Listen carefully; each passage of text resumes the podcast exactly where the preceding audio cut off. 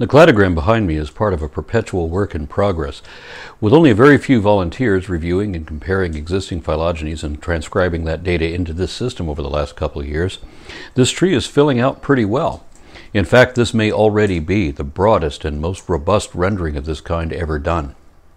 We're still building onto it all the time, and we're now beginning the next phase of that, which includes illustrations and encyclopedic data. But that'll take a lot longer, and this will never be complete because we endeavor, with additional assistance, to include every species ever discovered, extant or extinct, in every lineage on every continent across the eons of geologic time.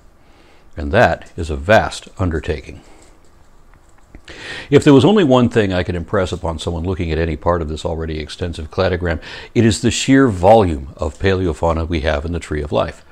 The goal of the Phylogeny Explorer project is not to focus on the species as so many other cladograms do, but rather to show the meanings and importance of the sequence of clades leading up to them, illustrating the stages of their evolution, as this video series explains. But with that said, you still have to be impressed at all the different species already represented here. I mean, there are so many. And yeah, I know there's a million species alive in the world today, but these are not alive in the world today. The ancestors of every mammal that is alive today made their way on just one thread, winding through all these other forms that are now entirely extinct.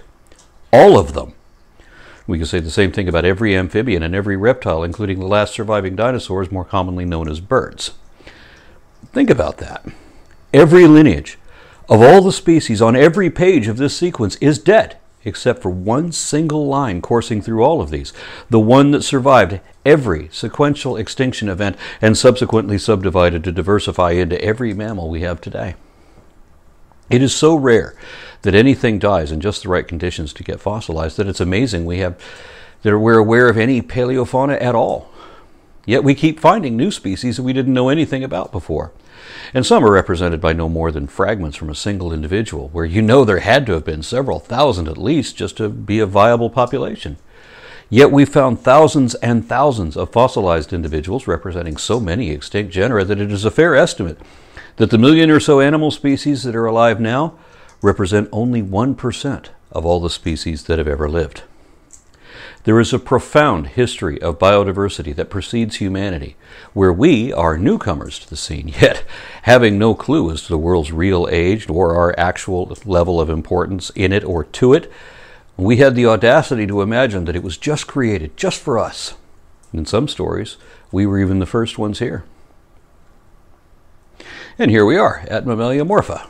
You're probably excited because you think we're 23 episodes into this series and we finally come to mammals, but not quite yet, although these are the shape of things to come. The meaning of both Mammalia morpha and Mammaliaformes refers to the shape of mammals, or what are shaping up to be mammals. And some of these things are so close they're virtually mammals. The only thing that separates them from true mammals are technicalities. But as much as these may look like mammals generally, these still aren't like any particular mammal you've ever seen. Let's take a look at Tritylodontidae. You've probably never heard of these before, and almost no one has, because they're all dead now. But in the Triassic period, these critters spread to every continent, including Antarctica. Tritylodonts are largely omnivorous and many herbivorous. They had a very powerful bite with enormous jaw muscles, but even though they were cynodonts, which are famous for their fangs, Tritylodonts didn't have their canines anymore. Instead, they just had incisors that were more like that of rodents. And the name tritylodont refers to the three rows of cusps in their cheek teeth, perfect for grinding plants. Their grinding teeth were a bit tougher than ours, too, having up to six roots each. So imagine forests populated with strange looking egg laying rodents that really aren't rodents.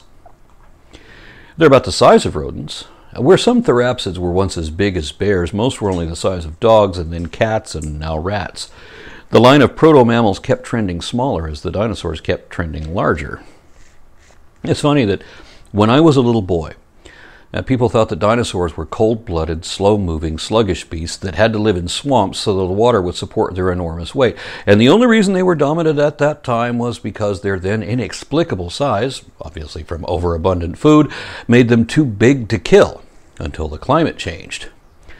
We thought then that something as mild as cold weather or droughts were enough to kill off the dinosaurs because we thought they were so poorly designed that they could only survive as long as the environment was perfectly stable and comfortable.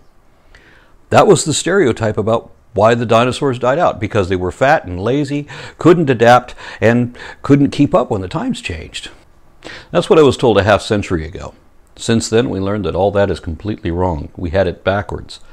Dinosaurs were equipped with avian respiration through pneumatic skeletons, so they could draw more oxygen than mammals could, making them more energetic. And they could get a hell of a lot bigger than terrestrial mammals because dinosaur bones are hollow tubes, much lighter and stronger than mammal bones, which are relatively solid and full of marrow. So a dinosaur the size of an elephant would be a lot lighter and stronger and faster than an elephant. And they could maintain that energy level for a lot longer, too. Any dinosaur of the same size as an elephant could run an elephant down and tear it up. No contest. Dinosaurs generally win against any mammal of equal mass until you get small enough that the mammal's extra weight actually becomes an advantage. Ornithodirans, dinosaurs and pterosaurs, were the most efficient vertebrates ever to walk the earth, much better designed than we are, so there was no way mammals could compete against them. All we could do was get out of their way and clean up after them, so we went underground and kept to the shadows, kind of like the way big city rats deal with humans now. They say every dog has his day. The Therapsids were once on top before the dinosaurs, and we know they all got another chance eventually. And although birds are technically dinosaurs, they can't assume their previous position because they're disadvantaged by flight. They either have to be light enough to fly, or if they're too big for that, their former wings can't be used as arms anymore. They're too specialized to diversify the way their ancestors did. And looking back at our own tree, we see quite a few shrew-like mammaliomorphs.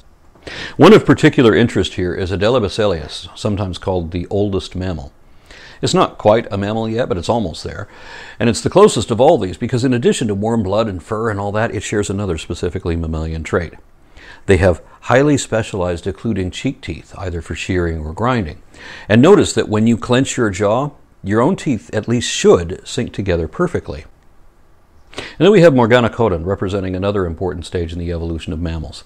We have quite a few fossils of these from individuals of various ages, enough to know they were born toothless, implying that they were raised on mother's milk. And what's more mammalian than that?